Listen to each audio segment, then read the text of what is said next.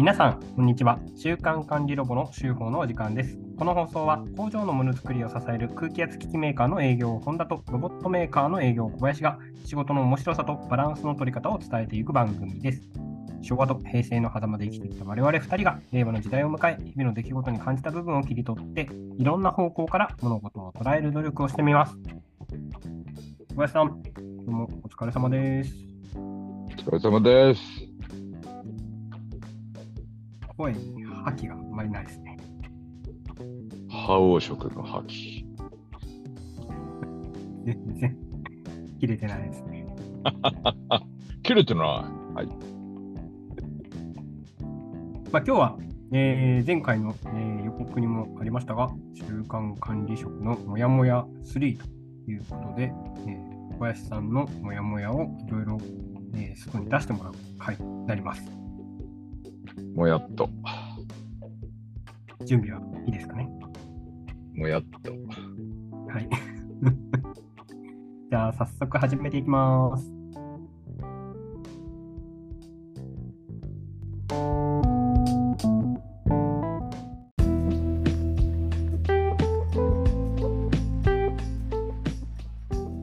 はい、それでは早速始めていきます。中間管理職のもやもや3ということで、過去回でね、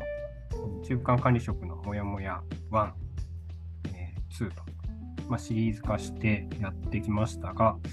最近小林さんはちょっと仕事が忙しいのもあって、少しもやもやしていることもあるということで、大好評に、習ってというかですね、もやもや3ということを、今回企画しました。もやっと最近少しもやもやしてることがあるんですかね。もやっとしてますね。以前のね話なんかでいくと、上の上長とかですね、上位レイヤーに対してもやもやすることと、自分のメンバーに対してもやもやすることと、あったりするよねということで話をしましたが、最近忙しくてもやもやしてるっていうのはなんか どんな意味合いでですか？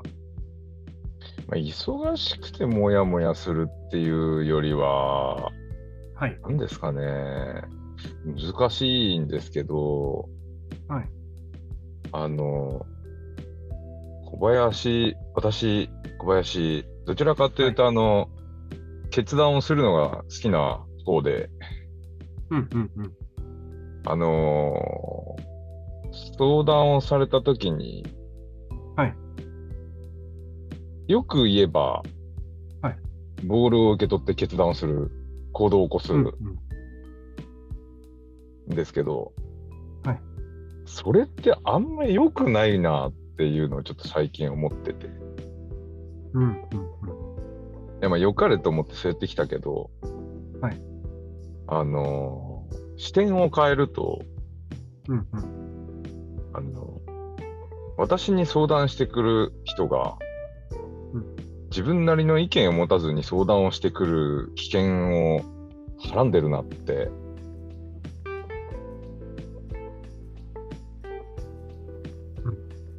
すごくわかります。なんなら、自分の意見言ってくれるけど、それを俺の意見に書き換えちゃうみたいな。なるほど。それってでもメンバーの人がね、こう小林さんに意見を言って、こうだと思うんですけど、小林さんどう思いますかって言ったときに、その相談してる側ももしかしたら自信がないのかもしれないですよ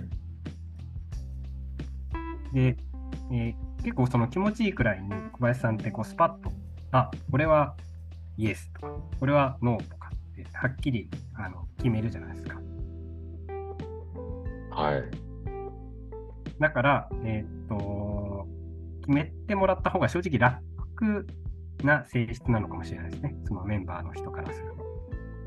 と。そうですよね。決めるために必要な情報をどこまで洗いましたかみたいなところまでよく言えば導いちゃう。うんうんうんうん。悪く言えば全部言う通りにやってしまえばいいみたいな。なるほど。っていうのがなんか、あ、これって良くないなって思うケースが何件かあって、はいはい。この1ヶ月2ヶ月ぐらいの間で、はい。で、良くないと思って。ちょっと自分の中での対応を変えようかなと思って、変えてみたんですけど、はい。そうするとやっぱね、今まで受け取ったボール受け取らないもんで、はい、メンバーから不満が出るんですよ。おー、はいはいはいはい、はい。これめちゃめちゃそれでモヤモヤして、先週ぐらいから。なんだろう、例えば。小林さん、今回、これ備品として買っていいですかみたいな、まあ、相談が来るじゃないですか、うん、買っていいですかみたいな相談が来ます。そうしたときに自分で考えて決めていいよみたいな、そういう話をするってことですか？そうですね。もしくはすごく冷たい言い方すると、それって俺に相談しないと決められないことみたいな、うん、あー、なるほどなるほど。それで言うと、どこまでが、本人に与えられてる権限で、どこからは、小林さんが介在しなくちゃいけない権限かっていうのはメンバーには、共有されてるんですか？そういう意味で言うと、今本田さんが質問でしてくれたような内容ではなくて、どちらかというと業務の話のところになってくるんで、うんうん、はい、そこは特に明確にはしてないですね。例えばこういうお客さんでこういう状況なんですけどみたいな、うんうんうんうんうん、だから、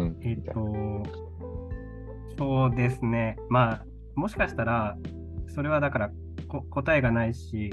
特に権限とかも決まってなくて正解がない状態なんで、もしかすると今まで小林さんが決めてくれるから、すごく、まあ、クリアで楽だったんですけど、で多分不満は一時的に出るかもしれないけれども、自分の頭で考える、で自分の頭で考えて決めるっていうことが、まあ、大事なタイミングかもしれないですね。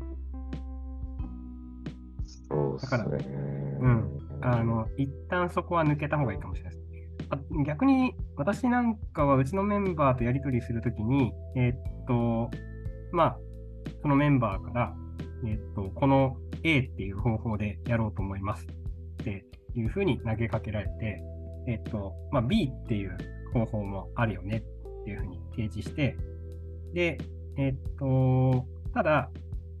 どちらもその正解がないから。結果的には最後自分で考えて決めて、じゃあその本田さんが提示した B 案も踏まえて私は A 案でいきますっていうジャッジをしてくれたことがこの間あったんですよ、ちょうど、うん、だからなんだろう、ちゃんと自分で考えさせるっていうことが大事なのかもしれないですね。そうですね、うん、そのメンバーから、小林さんに相談投げかけたときに不満っていうのはなんか態度で出てくるんですか、言葉で出てくるんですか？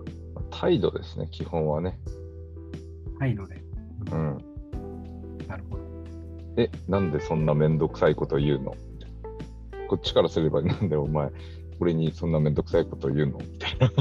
お互いがめんどくさいことをなんで言うのみたいな感じになるんで、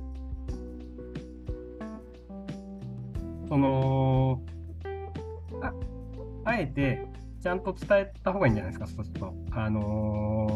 要はこれから、リーダーシップとかを発揮して、決定をしていくトレーニングが必要だと思っていて、で今まではその決定っていうのを自分で下すことが多かったけれども、できるだけその徹底ってやっぱトレーニング必要なんですよね。何事も回数ある程度こなしていかないと、大事な時にジャッジできない。だからそのトレーニングの意味でも、あなたに、決めるっていうことを、トレーニングしていますっていうのを伝えてみたらどうですか？そうなんですけど、それをなんかね、一人とかならいいけど何人もとの話するって結構あれだなと思って全員とって無理じゃないと思いながら、そういうのも含めてモヤモヤしてますね。なるほどね。とりあえず、はい、一人とは話しました。ああ、そういう趣旨ですよっていうことは伝えたんですね。そうですね、はい、実はこういうことやってますって。ああ、なるほど。だから不平不満があなたに行くかもしれないけど、ごめん、それは申し訳ないけどって。なるほど。これが言うべきことかもわかんないから、もし相談を受けたときにはアドバイスしてもらえると嬉しいですっていう。なるほど、そうですね。結局なんか全員と話しちゃうと、自分の中での優しさが抜けないんじゃないかなって思っちゃってて。はいはい。ただ小林さんが思っていることを、その小林さんの態度を見て組んでねっていうのは、なんかちょっともしかするとその難しい人もいるかもしれない。そうですね、組んでほしいとは思ってないけど難しいですね、確かにね明らかに相談された時にそこを意識的に問い詰める感じになっちゃう時もあるから、確かにね、はい、厳しいな、難しいなっていうのがモヤモヤですね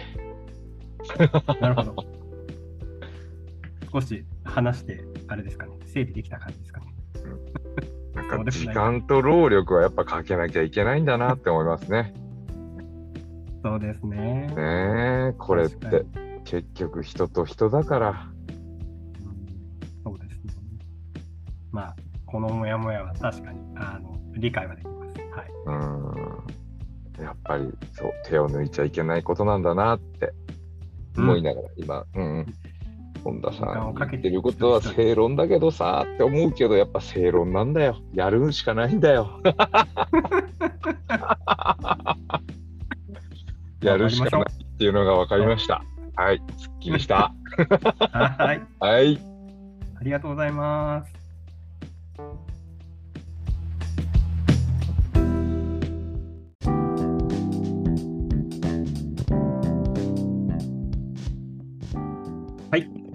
本日もありがとうございました。ありがとうございました。少し元気がないんじゃないですか。いやー、やることいっぱいだなと思って。そうですね。やっぱ良かれと思って自分が取ってきた行動が、場合によってはメンバーの成長とか、メンバーの判断能力とかを高めるところをちょっと阻害してたのかなみたいなところですよね。何が正解ってないからすごくモヤモヤするんだと思います。で、その小林さんの、話を今日聞いてですね、私も少し思うところあるなと思ったので、次回はですね、中間管理職のモヤモヤを第4弾ということで、お話をさせていただきます。はい、いいですか？いいです。もやもやはいそれでは、締めますよ。はい、以上、今週の週報でした。引き続きご意見お待ちしております。はい、よろしくお願いします。それじゃあね、お願い